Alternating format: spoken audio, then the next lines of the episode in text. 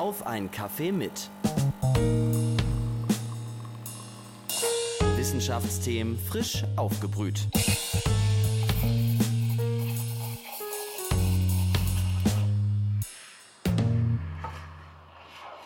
Hallo und herzlich willkommen, liebe Hörerinnen und Hörer, zu einer neuen Ausgabe von Auf ein Kaffee mit, dem Wissenschaftspodcast der Universität Leipzig.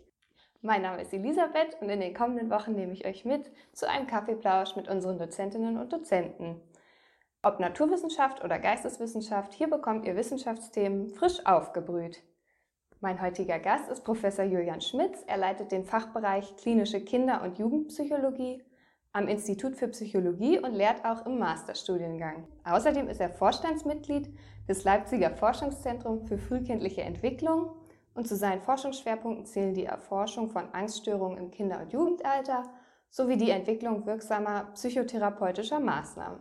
Hallo Herr Schmitz, äh, schön, dass Sie da sind und sich die Zeit für eine Tasse Kaffee genommen haben. Hallo, ich freue mich auch sehr, dass ich da sein darf. Ja, wie bevorzugen Sie denn Ihren Kaffee? Ich trinke ihn meistens äh, schwarz, manchmal ein bisschen Milch, aber schwarz ist schon ganz gut. Zu Beginn würde ich gerne erstmal von Ihnen wissen, was kann man sich eigentlich unter klinischer Kinder- und Jugendpsychologie vorstellen? Hm. Also wie es schon im Namen drin ist, ist ein Teilgebiet der Psychologie, welches sich mit ähm, menschlichem Erleben und Verhalten beschäftigt. Und die klinische Kinder- und Jugendpsychologie ähm, befasst sich mit dem Bereich der psychischen Erkrankungen bei Kindern und Jugendlichen. Also Schlagworte sind beispielsweise Angststörungen, mit denen wir uns beschäftigen, aber dazu gehören auch andere Störungen wie beispielsweise ADHS, Störungen des Sozialverhaltens, ähm, Zwangsstörungen, Depressionen. Also man kann sagen, immer wenn es Kindern und Jugendlichen nicht gut geht und ähm, das für eine längere Zeit anhält und einen Krankheitswert hat und behandelt werden muss, dann ist das, ähm, fällt das in unser Gebiet. Und was bedeutet das Wort klinisch dabei? Hm, klinisch bedeutet, ähm, kann man sagen, dass es ähm, sich um eine Erkrankung handelt. Also ähm, das bedeutet, ähm, wie bei jeder anderen Erkrankung auch, wenn man an körperliche Erkrankungen ähm, denkt, dass es eine, kann man sagen, eine Abweichung vom Normalzustand ist. Also nicht immer, wenn man sich mal kurz oder wenn sich ein Kind mal kurzfristig traurig fühlt, bedeutet das gleich, dass es ähm, eine psychische Erkrankung hat, sondern es geht dann immer darum, dass eine, eine Abweichung, also ein, ein Leiden für einen längeren Zeitraum auch besteht. Und zum Verständnis von psychischen Störungen gehört auch, dass man sagt, es besteht auch eine Einschränkung im Leben der Kinder. Also psychisch kranke Kinder können bestimmte Alltagsaktivitäten oft nicht mehr ähm, so einfach, ähm, denen nicht mehr so einfach nachgehen, wie beispielsweise trauen sich nicht mehr ähm, rauszugehen oder sind zu niedergeschlagen, um sich mit ihren Freunden zu verabreden. Es gibt ähm, Konflikte mit Eltern, mit Gleichaltrigen, äh, ein schlechtes Selbstbewusstsein. Und wenn es eben dieses Leiden und diese, diese Einschränkung im Leben der Kinder gibt, dann ähm, können wir von psychischen Erkrankungen sprechen. Und was macht den Fachbereich für Sie so spannend? Ähm, das sind viele Dinge. Ähm, ich bin auf der einen Seite ähm, Wissenschaftler und Forscher, aber ich bin auch selber Psychotherapeut für Kinder und Jugendliche und ist auch die Verknüpfung von Wissenschaft und Praxis ist für mich ein, auch ein zentraler Bestandteil. Mit Kindern zu arbeiten bedeutet aus einer wissenschaftlichen Perspektive, dass wir sehr nah an die Anfänge und auch an die Entstehung von psychischen Erkrankungen kommen. Wir wissen einfach, dass ähm, viele psychische Erkrankungen, die Erwachsene haben, häufig schon im Kindesalter begonnen haben. Also ähm, psychisch kranke Erwachsene sind oft die schon psychisch beeinträchtigten Kinder von gestern. Mhm. Aber jetzt ist es eben schwer herauszufinden, wie ist das eigentlich entstanden, wenn man schon erwachsen ist. Da muss man sich zurückerinnern und weiß es nicht mehr äh, so genau vielleicht. Und ähm, da macht es ja total Sinn, auch zu gucken, was passiert eigentlich bei Kindern, wenn Kinder psychisch krank werden, auch ähm, da zu verstehen, was verändert sich da, was sind da die Mechanismen. Das äh, finde ich sehr faszinierend oder spannend und auch sehr wichtig. Und dann aber auch in der Altersgruppe Behandlungsmöglichkeiten weiterzuentwickeln und, ähm, und anzubieten. Ähm, weil wir einfach wissen, je länger psychische Erkrankungen bestehen, desto schwieriger sind sie auch zu behandeln, weil sich schon dysfunktionale, also ähm, sozusagen ungünstige Muster sehr eingeschliffen haben, weil häufig dann, ähm, wenn erstmal eine psychische Erkrankung für eine Zeit lang besteht, kommen dann auch ganz viele andere psychische Schwierigkeiten und auch wir sprechen davon komorbiden Störungen, also weitere Störungen mit dazu.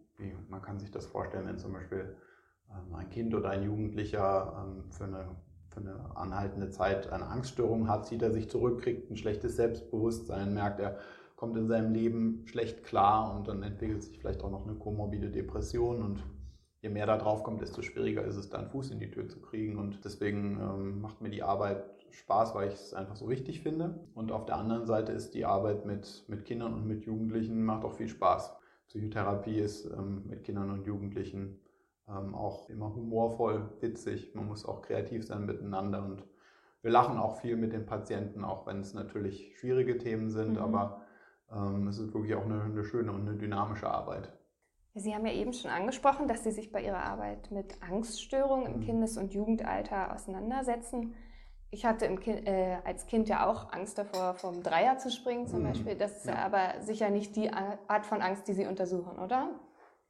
Höchstwahrscheinlich nicht. Ähm, es ist so, wie Sie richtig sagen, Ängste ähm, gehören zum Kindesalter, aber auch eigentlich zu jeder Altersgruppe dazu. Es gibt da, würde ich jetzt mal behaupten, niemanden, der noch nie Angst hatte. Ähm, und insbesondere bei Kindern ist es so, Kinder sind immer wieder auch mit vielen Veränderungen konfrontiert, die sie auch manchmal noch nicht so gut einschätzen können oder noch nicht so die Erfahrung gemacht haben. Beispielsweise, wie ist es in der Schule? wie ist es, wenn ich vom Dreier springe? Da kommen ganz viele neue Dinge. Ähm, und da ist ganz normal, dass Kinder vor neuen Dingen, Herausforderungen erstmal auch Angst haben. So, hm. das bedeutet nicht gleich, wenn ein Kind Angst hat, dass es eine Psychotherapie braucht, sondern es geht dann wirklich um Kinder und um Ängste, die langfristig bestehen, also die über mehrere Monate bestehen und vor allen Dingen auch, die bei den Kindern eine normale Entwicklung ähm, beeinträchtigen. Also wenn Sie jetzt Angst hätten, vom Dreier zu springen als Kind, wäre es höchstwahrscheinlich keine große Einschränkung in, in Ihrem Leben, außer es würde Sie so richtig doll stören. Mhm. Ähm, dann wäre es vielleicht was, wo man sagt, da kann man mal rangehen. Aber ansonsten sind es eher Ängste, dass ähm, beispielsweise Kinder Angst davor haben, dass den Eltern was passiert, dass sie selber entführt werden. Dann spricht er von Trennungsängsten, wenn Kinder ganz nah an ihren Eltern sind, sich gar nicht mehr trennen können auch gar nicht in den Kindergarten gehen können, in die Schule gehen können, ähm, weil es nicht besser wird auch.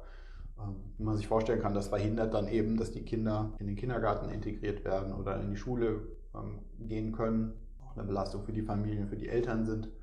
Also diese Ängste sind eine Belastung für die Eltern und die Familie. Eine Angststörung, mit der wir uns in Leipzig stark beschäftigen, ist die soziale Angststörung oder auch soziale Phobie bei Kindern und Jugendlichen ähm, sind so Kernsymptome, das, was auch jeder von uns kennt, dass man ein bisschen aufgeregt ist, wenn man vielleicht auch ähm, mal vor anderen einen Vortrag halten muss oder ein Referat halten muss. Und bei diesen Kindern sind diese Ängste, ähm, so Ängste, sich zu blamieren, was falsch zu machen, ähm, ganz ausgeprägt. Kommen dann auch Ängste dazu, dass andere, ähm, andere Kinder einen nicht mögen, dass die denken, man ist langweilig und ähm, was dann eben sehr gravierende Folgen haben kann dass die Kinder zum Beispiel sich gar nicht mehr trauen, auf andere Kinder zuzugehen, ähm, bei Geburtstagsfeiern, äh, wo sie wenig Kinder kennen, nicht hingehen, sich nicht in der Schule melden, äh, keine Sportvereine besuchen und dann eben zunehmend sozial isoliert sind, immer aus dieser Befürchtung, ich könnte mich blamieren oder die anderen mögen mich nicht. Man kann sich vorstellen, dass das eine sehr gravierende Störung ist, von der wir eben wissen, dass sie in den meisten Fällen im Kindes- und Jugendalter beginnt. Also fast 90 ähm, bis 95 Prozent der Erwachsenen, die eine soziale Angststörung haben, haben das auch schon als mhm. Kind und Jugendlicher gehabt. Und ähm, wie ich es vorhin auch schon gesagt habe, ist es eben wichtig zu verstehen, was passiert denn da eigentlich, dass, dass diese Angststörungen ähm, entstehen und wie können wir sie ähm, gut behandeln, wie können wir auch das Leid der Kinder und der Jugendlichen, ja, wie können wir das ähm, lösen. Wie drücken sich denn solche sozialen Angststörungen bei Kindern und Jugendlichen aus? Also kann man ihnen das irgendwie an irgendwelchen körperlichen Anzeichen ablesen? Hm. Oder wie würde das aussehen?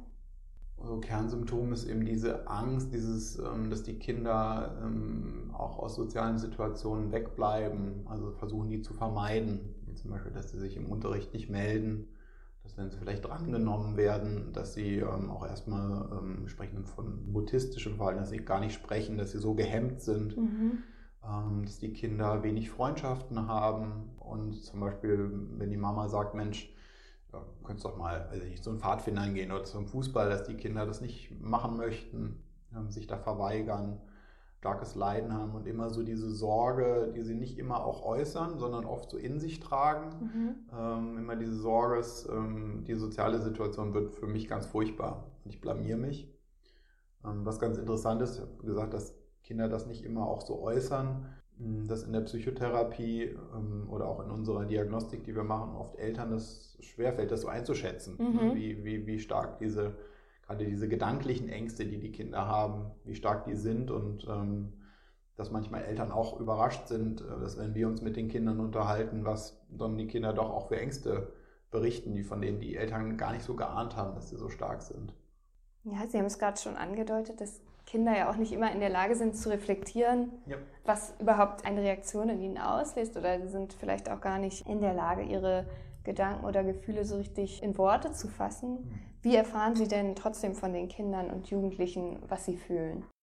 Wir fragen die Kinder. Ähm, mhm. wenn man mit den Kindern ähm, in Kontakt geht, ähm, berichten die meisten doch auch sehr bereitwillig, dann auch von ihren Ängsten. Natürlich müssen sie sich erstmal an uns gewöhnen und man muss erstmal auch merken, bei mir, beim Herrn Schmitz, dem der ist okay, dem kann ich das erzählen. Mhm. Und auch natürlich gerade bei den Jugendlichen ist es auch so, denen auch ähm, Dinge natürlich auch unangenehm sind und auch den Kindern. Und dass es auch klar ist, dass man den Kindern und den Jugendlichen äh, versichern kann, dass alles, was sie einem erzählen, dass das erstmal zwischen ihnen und uns bleibt. Also dass wir auch unter Schweigepflicht äh, stehen und ähm, auch klar ist, dass ähm, wir davon erfahren wollen, um ihnen auch zu helfen.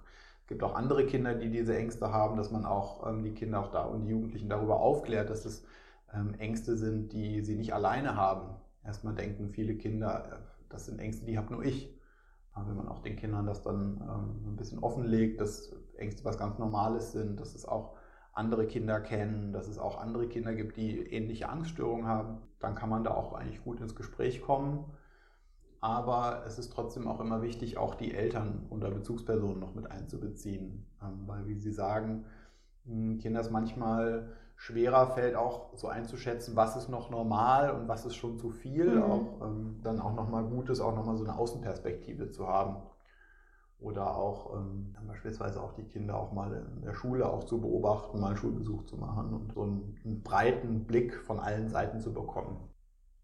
Ja, zu Beginn des äh, Gesprächs hatten Sie ja gesagt, bei der Arbeit mit Kindern muss man auch sehr kreativ sein. Gibt es ja. denn da auch so spielerische Ansätze, wie Sie die ja, Gefühle rauskitzeln können bei den Kindern, mhm. denen die sich vielleicht gar nicht so bewusst sind? Mhm. Also insgesamt, äh, klar, Spiel ist auch, ein, auch, auch eine Methode, aber trotzdem ist es so, dass man auch mit Kindern schon sehr direkt arbeiten kann und auch über, wie auch sehr systematisch, also ein Teil der Psychotherapie bedeutet auch, dass man sehr systematisch auch über Gefühle und darüber Ängste auch spricht, weil das auch ein Teil ist, wie wir hinterher auch an die Ängste rangehen, um sie zu verändern.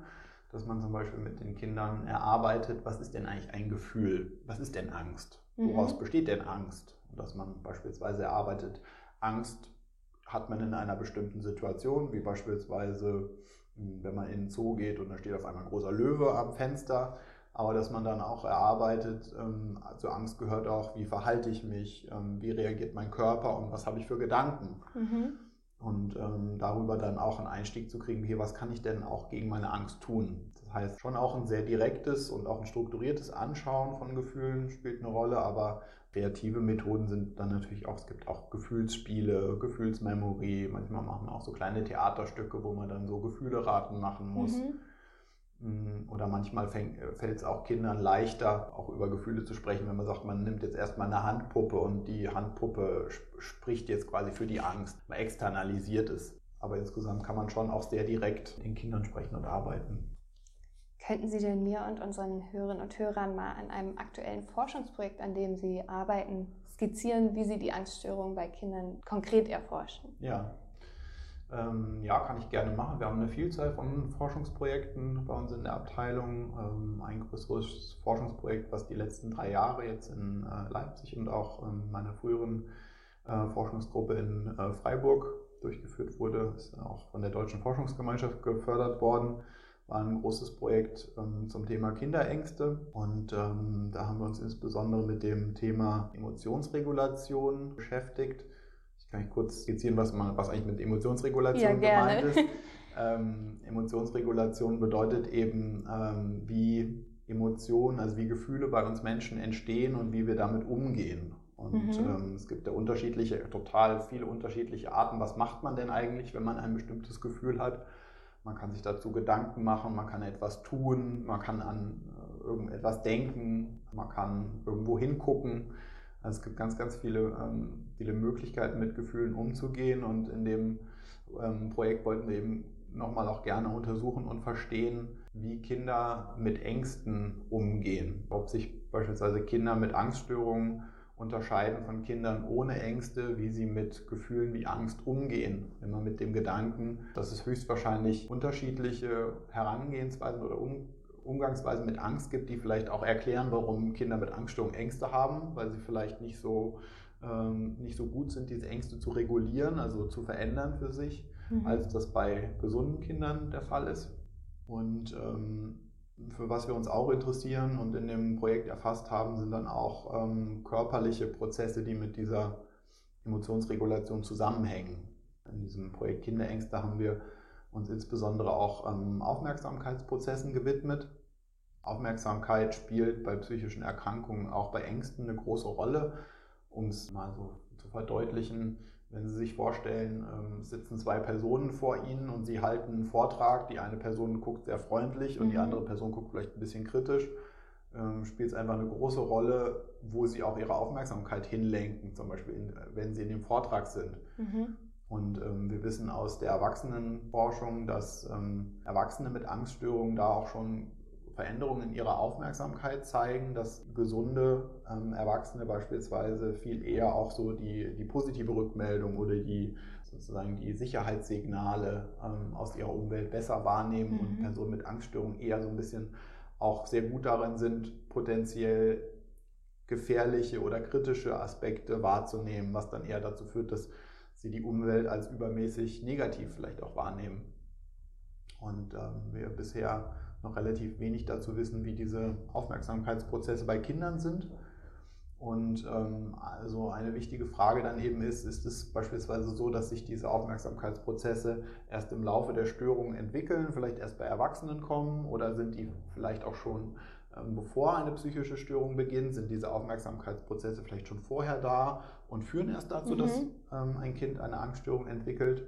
Und ähm, Aufmerksamkeit zu erfassen ist gar nicht so einfach. Man mhm. kann natürlich fragen, wo hast du gerade hingeguckt, an was hast du gerade gedacht. Aber ähm, das ist gar nicht so einfach auch so zu berichten, auch für, für Kinder, auch für uns Erwachsene nicht. Und ähm, da hat die Psychologie ähm, ganz gute Methoden mittlerweile entwickelt, wie man das äh, erfassen kann. Und ähm, in dem Kinderängste-Projekt hm, haben wir beispielsweise Eye-Tracking gemacht. Also das bedeutet, man äh, kann mit Hilfe von äh, Kameras ähm, erfassen, wo Kinder hinschauen, also wo ihre visuelle Aufmerksamkeit äh, liegt, auch in sozialen Situationen oder wenn sie sich soziale Reize anschauen. Da haben wir uns zum Beispiel angeschaut, auch mit einem Eye-Tracker, wie die Kinder ähm, Gesichter von anderen Personen wahrnehmen. Das ist ganz basaler mhm. sozialer ähm, Reiz. Wenn auch so, äh, wie Sie es geschildert haben, lächelnde Gesichter und genau. vielleicht kritisch guckende Gesichter, genau. so in der Art? Okay. Genau, ob es da Unterschiede gibt. Ähm, und das, was wir auch gemacht haben, ähm, es gibt noch die Möglichkeit, Hirnwellen abzuleiten über ein sogenanntes EEG. Auch das geht bei Kindern schon ähm, sehr gut. Und auch so kann man sozusagen im Gehirn Aufmerksamkeitsprozesse ganz früh messen. Das ist natürlich sehr interessant, weil man im Bruchteil von einer Sekunde schon sehen kann, wie ein Reiz im Gehirn verarbeitet wird und auf welche Reize oder welche, welche Bilder vielleicht besonders viel Hirnaufmerksamkeit bekommen. Und ähm, auch da haben wir dann uns angeschaut, wie Kinder, ähm, auch ängstliche und nicht ängstliche Kinder auf ähm, soziale ähm, Gesichter reagieren. Interessante Ergebnisse haben wir da rausbekommen. Also beispielsweise bei dem, bei dem Eye-Tracking kam dann raus, dass ähm, Kinder mit Angststörungen insbesondere die Augenpartie auch vermeiden von, mhm. ähm, von Gesichtern.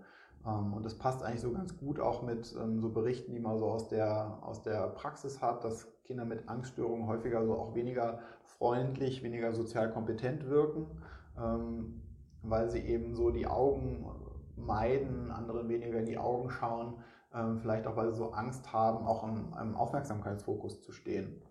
Und ähm, das konnten wir eben ähm, mit diesen Methoden auch nochmal ähm, wirklich jetzt auch an einer, an einer statistisch ausreichenden Stichprobe. Also man sagt, das ist auch kein Zufallsbefund, sondern mhm. ist sozusagen ein Befund, der stabil ist, ähm, konnten wir nachweisen.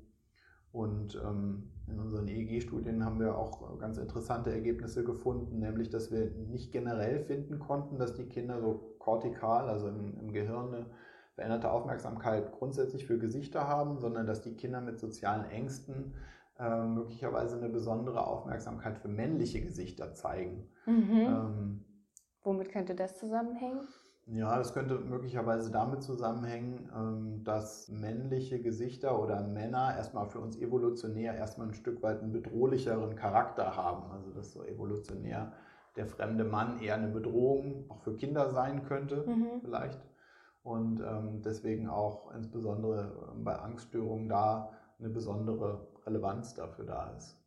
Was eben jetzt auch interessant ist, dass wir teilweise Befunde, die es im Erwachsenenalter zu diesen Aufmerksamkeitskorrelaten, also diesen Aufmerksamkeitsprozessen ähm, gibt, ähm, dass wir die so nicht finden konnten, was auch ein Hinweis darauf sein könnte, dass sich diese körperlichen Korrelate, diese ähm, Aufmerksamkeitsprozesse auf körperlicher Ebene möglicherweise erst entwickeln, je länger die Störung mhm. ähm, besteht.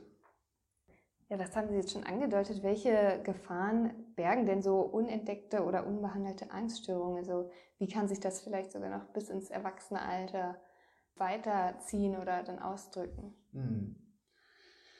Also wenn wirklich eine ausgeprägte Angststörung besteht und die ähm, nicht behandelt wird, ähm, das, was wir wissen, auch bei den sozialen Ängsten, dass die meisten Fälle chronisch verlaufen. Also es ist nicht so, dass man sagt, das wächst sich doch schon aus. Mhm ist auch was, was wir manchmal hören, dass man sagt, na, ähm, muss man das denn überhaupt behandeln? Und da muss man ganz klar sagen, wenn ein Kind unter einer ausgeprägten Angststörung leidet, die ähm, auch wirklich so breit ist, dass sie wirklich so zentrale Lebensbereiche wie zum Beispiel den Schulbesuch oder den Kontakt mit anderen Kindern negativ beeinflusst, dann muss man die behandeln, weil einfach im Kindesalter so viele wichtige Entwicklungsprozesse stattfinden, ne? dass die Kinder in der Schule lernen, auch ähm, sich am Unterricht zu beteiligen, mit anderen Kindern in Kontakt kommen und in dem Kontakt mit anderen Kindern ja auch so viele soziale Lernprozesse stattfinden, dass Kinder erstmal auch lernen, zum Beispiel eigene Bedürfnisse zu äußern, Kompromisse zu finden, mhm.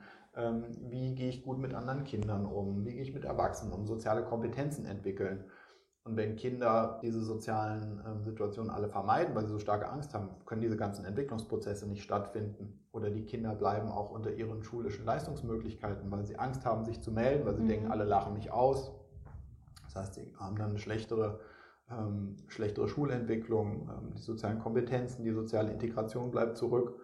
Und damit natürlich auch die Risikofaktoren auch im späteren Jugendalter oder Erwachsenenalter auch immer mehr unter diesen Folgen zu leiden, kann man sich gut vorstellen.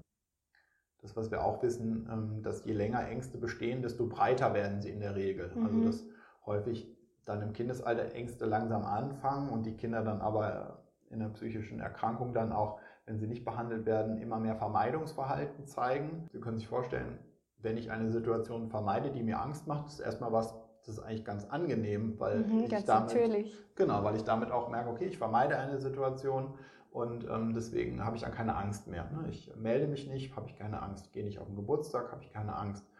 Dass aber dieses, gerade dieses Vermeidungsverhalten dazu führt, dass der Körper lernt, dieses sich aus unangenehmen Situationen zurückziehen, ist etwas, ähm, das ist erstmal sozusagen sehr positiv und der Körper lernt, ach, das funktioniert ja sehr gut und das immer mehr macht. Mhm. Dass diese Ängste immer breiter werden und dann sich die Ängste generalisieren, Depressionen dazu kommen und auch bei Angststörungen, insbesondere bei den sozialen Angststörungen, dann auch mh, hm, zum Beispiel ein Alkoholmissbrauch dazu kommt, um sich zum Beispiel in sozialen Situationen zu enthemmen.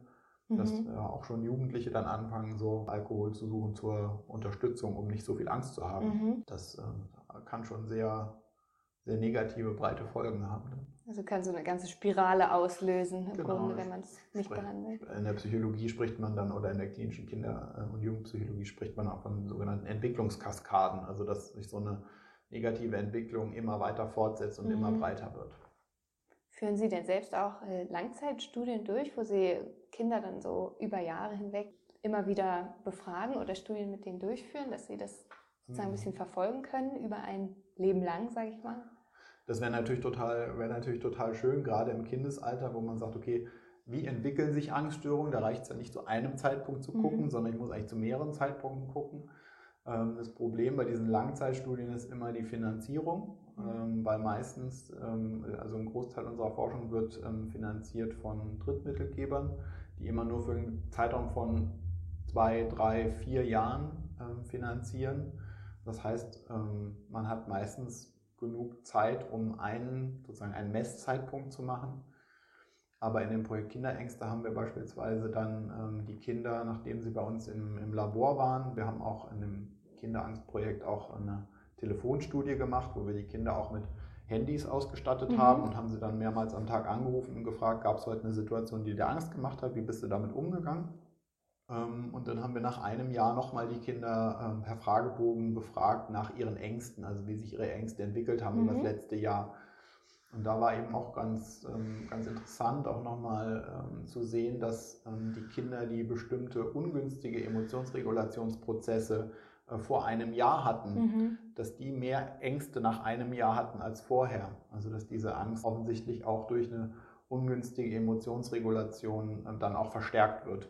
Das war jetzt im kleinen Rahmen möglich und ähm, was auch eine tolle Möglichkeit ist, dass wir in ähm, Leipzig ähm, in der Life Child Studie auch beteiligt sind, die an der Uniklinik läuft, in der ähm, Pädiatrie, wo eben Kinder und Jugendliche über einen Zeitraum von zehn Jahren mehrmals untersucht werden und wir da auch ähm, Kinder untersuchen können, auch schon ab dem ersten Lebensjahr und schauen können, gibt es dort Marker für ähm, die Entwicklung von Angststörungen. Da sind wir jetzt gerade dabei, seit etwa einem Jahr, dass wir da ähm, gestartet haben. Was ist denn äh, die beste Emotion, mit der ich auf meine Angst reagieren kann? Oder wie kann ich am besten mit meiner Angst umgehen? Also Angst ist ja also schon mal ein Gefühl, ja. wie kann man mit Angst umgehen? Ähm, ich kann ja mal so ein bisschen skizzieren, wie wir diesen Teil mit den Kindern auch in der Psychotherapie besprechen.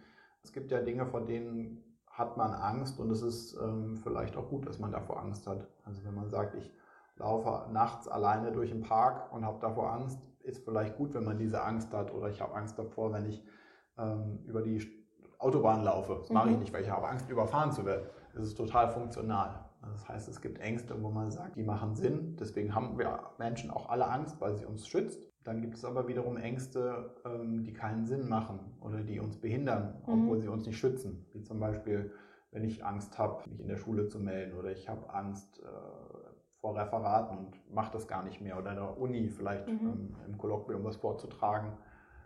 Und dann eben sich diese Angst genau anzuschauen und zu verstehen, wovor habe ich denn eigentlich Angst? Ist das eine Befürchtung, wie zum Beispiel, alle lachen mich aus, ich werde mich total blamieren? Ist das was, das ist realistisch oder ist es eher vielleicht eine, eine Fehleinschätzung? Mhm.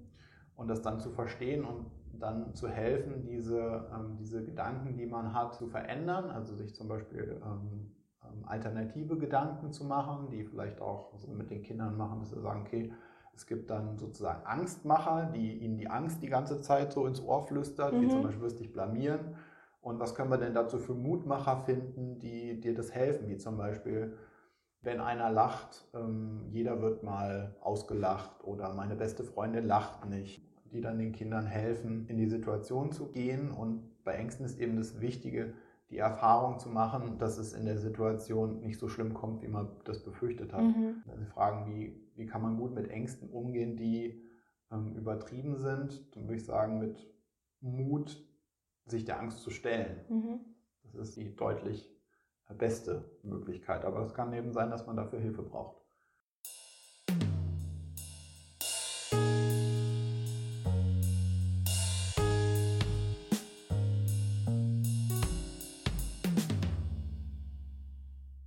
Sind ja Vorstandsmitglied des Leipziger Forschungszentrums für frühkindliche Entwicklung, ja. kurz auch LFE. Genau. Und äh, in interdisziplinärer Zusammenarbeit erforschen Sie dort, wie Kinder sich entwickeln, was ihre Entwicklung beeinflusst und wie sie auch ideal gefördert werden können. Mhm. Ähm, welche Disziplinen arbeiten denn dort zusammen und wie können die sich gut ergänzen? Ähm, genau, das ähm, LFE gibt es jetzt seit ähm, knapp drei Jahren ähm, in Leipzig und unsere Arbeitsgruppe ist eine Kernarbeitsgruppe von insgesamt vier Arbeitsgruppen. Ähm, das Zentrum speist sich im Kern des Zentrums aus ähm, zwei Arbeitsgruppen aus den Erziehungswissenschaften und auch noch aus der Philosophie. Ähm, wir arbeiten aber auch eng mit den Max-Planck-Instituten zusammen für kognitive Anthropologie und für kognitive Neurowissenschaften. Und mittlerweile hat sich, und das ist auch das Schöne und das war auch die Idee und es ist toll, dass es so gut bis jetzt auch funktioniert hat in Leipzig, auch hat sich eigentlich ein Netzwerk um dieses Zentrum gegründet, dass man sagt, da sind sehr viele Spielpartner aus verschiedenen Fakultäten ähm, an der Uni Leipzig und auch über Leipzig hinaus, die Zentrumsmitglieder geworden sind und Kooperationspartner, wie beispielsweise die Kinderklinik, die mhm. Kinder-Jugendpsychiatrie, ähm, die auch mit uns zusammenarbeitet ähm, und ähm, auch eine tolle neue ähm, Einrichtung, die es an der Erziehungswissenschaft gibt, die auch kooperiert ist, ein Forschungskindergarten, der meines Wissens nach soweit einmalig europaweit, wenn nicht vielleicht sogar weltweit ist. Man kann sich vorstellen, dass kindliche Entwicklung, dass es total wichtig ist, interdisziplinär zu arbeiten, weil die psychologische Sichtweise ist eine Sichtweise, aber Kinder sind tagtäglich ähm, in Bildungskontexten, mhm. in der Kita, in der Schule und dass man auch psychische Gesundheit oder Gesundheit insgesamt nur verstehen kann, wenn man auch diese verschiedenen Kontexte einbezieht. Also wenn man sagt, was passiert denn in der Schule, was passiert denn in der Kita, was sind ähm, wichtige auch Entwicklungsprozesse, die die Kinder ähm, in den Erziehungswissenschaften, im erziehungswissenschaftlichen Bereich machen müssen und auch die körperliche Entwicklung, die medizinische Entwicklung, die somatische Entwicklung ein ganz wichtiger Teil ist ähm, und ähm, dass wir eben Gesundheit, kindliche Entwicklung, das ist ja ein Zentrum für ähm, Entwicklung, nicht nur für psychische Gesundheit, mhm. dass wir da alle zusammenarbeiten müssen und auch ähnliche Methoden verwenden und aber uns gegenseitig auch äh, manchmal helfen können, so über den Tellerrand der eigenen Disziplin hinaus äh, zu schauen und eben auch die Expertise auch aus anderen Bereichen zusammenbringen, was, äh, was sehr schön ist und ähm, wirklich eine, eine tolle Möglichkeit. Haben denn da Studierende auch die Möglichkeit, sich irgendwie zu beteiligen am LFE? Ja, also ähm, es gibt in Leipzig auch ähm, ein internationales Masterprogramm, den Early Childhood Research Master ähm, den es ähm, an der Erziehungswissenschaft gibt, der wirklich auch an dem Zentrum verortet ist, wo man auch in dem Zentrum beispielsweise auch seine Masterarbeit schreibt oder auch von den äh, vier Kernarbeitsgruppen äh, Mitarbeiter auch, auch ich da beteiligt auch Lehre machen aus interdisziplinärer Perspektive. Den äh, gibt es jetzt ähm, seit zwei Jahren, ähm, sich wirklich auch sehr schön entwickelt hat mit mhm. ähm, Studierenden aus ähm, verschiedensten Ländern, ganz international Mm, und aber auch zum Beispiel für Psychologiestudierende, die ähm, bei uns am Institut sind, ähm, die dann über meine Arbeitsgruppe auch dann in das Zentrum auch an interdisziplinären ähm, Forschungsprojekten teilnehmen können, im Rahmen von Praktika, aber meistens sind es dann Abschlussarbeiten, also Masterarbeiten, Bachelorarbeiten. Genau, so dass natürlich der Austausch mit den Studierenden, davon lebt auch das Zentrum mhm. natürlich. Mhm. Ne? Dass es nicht ein kleiner Kreis ist, sondern dass auch die Studierenden da eingetragen wird. Am LFE führen Sie ja auch wissenschaftliche Studien mit Kindern mhm. durch, äh, die Aufschluss darüber geben sollen, welche Risikofaktoren mhm. für die Entwicklung von psychischen Erkrankungen äh, begünstigen können. Können Sie uns da vielleicht schon einen Einblick geben, welche Risikofaktoren da eine Rolle spielen? Ja, genau. Wir haben in Leipzig ähm, im Rahmen des äh, Zentrums auch begonnen, auch nochmal in eine sehr äh, frühe Altersphase zu gehen, also ins Kindergartenalter. Ähm, dazu gibt es ähm, Insgesamt muss man sagen, im Kindesalter recht wenig Forschung, wenn man es mit dem Erwachsenenalter vergleicht. Ähm, aber im Kindergartenalter gibt es noch viel weniger, weil es mhm. eine sehr aufwendige Forschung ist, weil man wirklich auch sehr aufwendige Instrumente braucht, um auch äh, Kinder zu befragen und auch die Methoden zu verwenden. Und ähm, da haben wir jetzt eine, in den letzten drei Jahren bestimmt 300, 350 Kinder auch in Leipzig im Kindergartenalter untersucht und hm, haben uns insbesondere angeschaut, inwieweit hm, Sozialverhalten, soziale Kompetenzen, aber auch der Umgang mit Emotionen möglicherweise auch schon im Kindergartenalter mit ähm, Symptomen zusammenhängen, also mhm. mit Symptomen für psychische Störungen. Wir haben jetzt nicht nach psychischen Störungen mit Krankheitswert geguckt, sondern so nach den Anfängen, mhm. kann man sagen. Und ähm, haben da gefunden, dass ähm, auch schon Kinder, die so erste Symptome zeigen von ähm, beispielsweise von Angststörungen oder auch von aggressivem Verhalten, auch schon ähm, Besonderheiten zeigen im, in ihrem Sozialverhalten, also beispielsweise weniger äh, sozial kompetent sind in dieser mhm. Altersgruppe teilweise. Ähm, oder was auch ein interessanter Befund war, dass ähm, Kinder, die eher auch sich selber als ein bisschen traurig, ein bisschen ängstlich beschreiben, dass die beispielsweise übermäßig stark auch auf Bedürfnisse und Emotionen von anderen achten. Also mhm. so so übersensibel sind für andere. Möglicherweise könnte es ein Hinweis sein, dass die schon auch so die eigenen Bedürfnisse manchmal nicht so beachten. Ähm, da haben wir jetzt erste Ergebnisse, die wir auch publizieren konnten. Das, ähm, genau, das sind so die ersten Anfänger. Wir stehen dann noch am, am Anfang.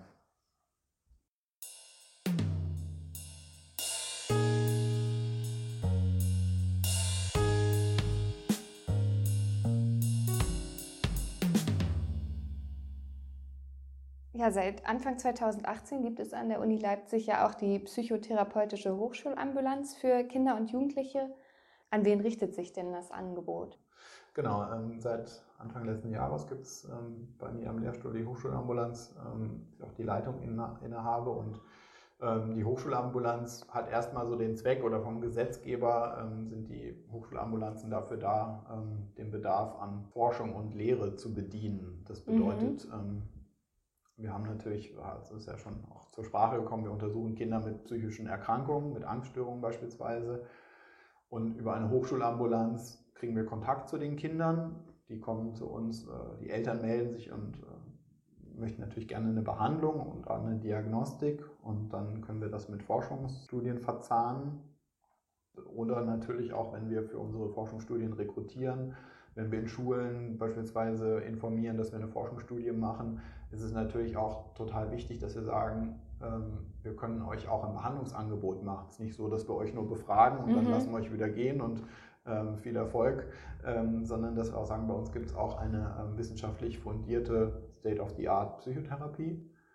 Das heißt, unsere Hochschulambulanz richtet sich erstmal auch an die Patienten, die an, in unseren Studien teilnehmen.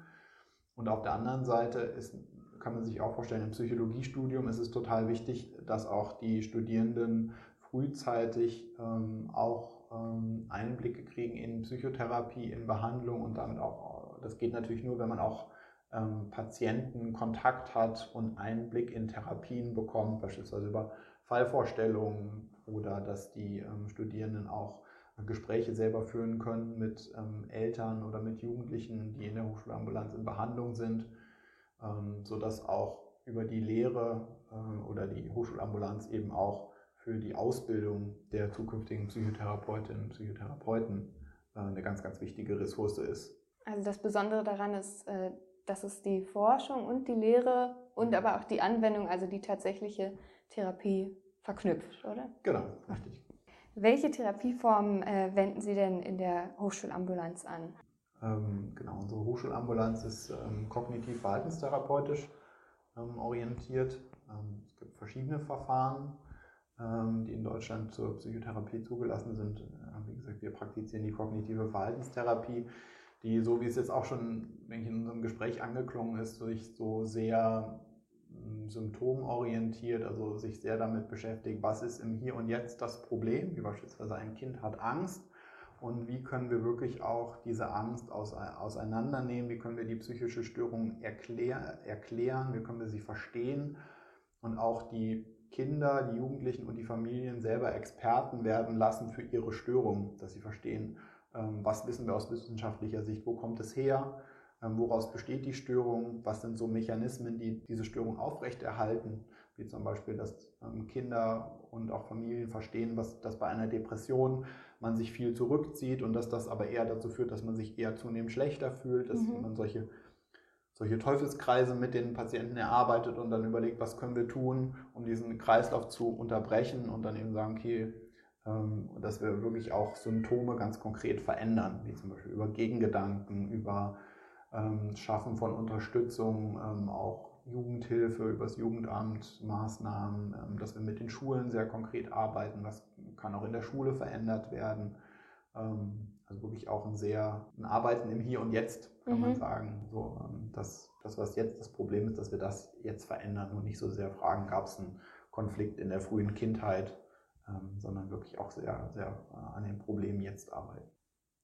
Ja, Sie hatten ja schon äh, vorhin erklärt, äh, dass man auch so mit ein paar spielerischen Ansätzen mhm. solche psychischen Erkrankungen erforschen kann. Gibt es auch spielerische Ansätze? Ich habe zum Beispiel auf Ihrer Internetseite was von einer App gesehen, mhm. ähm, die in die Therapie mit eingebaut werden.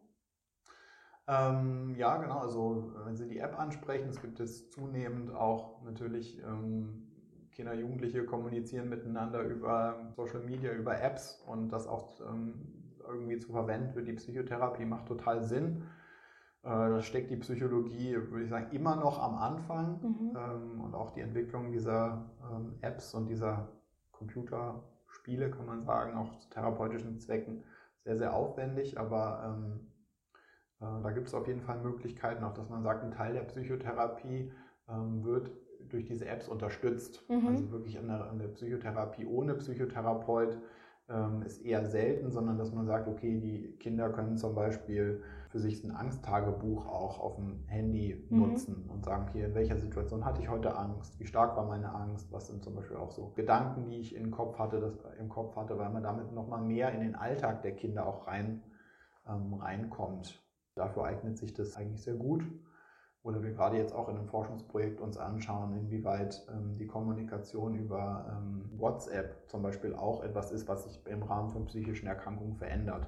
Mhm. Und da kann zum Beispiel auch kann man, äh, wenn man merkt, dass sich eine Kommunikation vielleicht verändert bei WhatsApp, wie man schreibt weniger oder man benutzt mehr negative Emotionswörter, dass das vielleicht so eine Art Frühwarnsystem sein mhm. könnte für die Entwicklung einer Depression. So jetzt so reine Computerspiele, wo man sagt, so da, das ist jetzt sozusagen der, das, das Computerspiel gegen Angst oder mhm. sowas. Ähm, ähm, das ähm, gibt es jetzt weniger, sondern eher, dass man sagt, da werden therapeutische Schritte eher durch eine, durch eine Technik unterstützt. Ja, ja, ich hatte mir das auch so vorgestellt, wenn man sozusagen gerade nicht vor Ort in der Psychotherapie genau. ist, dass ich was habe, worauf ich zurückgreifen kann, mhm. was mir irgendwie im Alltag helfen kann. Genau. Ja, zum Schluss hätte ich noch eine etwas kritische Frage. Vielleicht sind Kinder nicht auch immer Produkt ihrer Erziehung, also müsste man da nicht auch bei den Eltern irgendwie mit ansetzen bei der Therapie? Ähm, absolut. Also ähm, es, bei uns ist immer auch in der Psychotherapie das Verhältnis zwischen Eltern und Kindern spielt eine große Rolle. Wir können in der Psychotherapie auch immer die sogenannten Bezugspersonenstunden haben wir mit dabei. Ähm, das bedeutet, wir arbeiten auch mit den Eltern, auch wie Eltern mit ihren Kindern umgehen. Bei Ängsten beispielsweise, das ähm, kann schon auch sein, dass ähm, in der, in der Interaktion zwischen Eltern und Kindern auch ein mit aufrechterhaltener Faktor für die Ängste der Kinder liegen, wenn beispielsweise immer die Eltern die Kinder sozusagen aus potenziell gefährlichen Situationen äh, zurücknehmen und sagen, mhm. nee, ach, heute musst du nicht in die Schule gehen, wenn du solche Ängste hast. Und das muss man natürlich auch verändern. Und es gibt auch bestimmte Störungsbilder, wie beispielsweise ähm, ADHS oder Störung des Sozialverhaltens, wo man bei jüngeren Kindern eigentlich nur mit den Eltern arbeiten muss, wo man sozusagen die Psychotherapie über, über die Eltern, über die Familie läuft. Also das auf jeden Fall. Ja, ich glaube, das ist ein ganz äh, guter Abschluss. Ich bedanke mich auf jeden Fall, dass Sie sich heute die Zeit genommen haben. Sehr gerne. Ähm, ja, liebe Hörerinnen und Hörer, ihr könnt natürlich nächstes Mal auch wieder einschalten, wenn es heißt, auf einen Kaffee mit.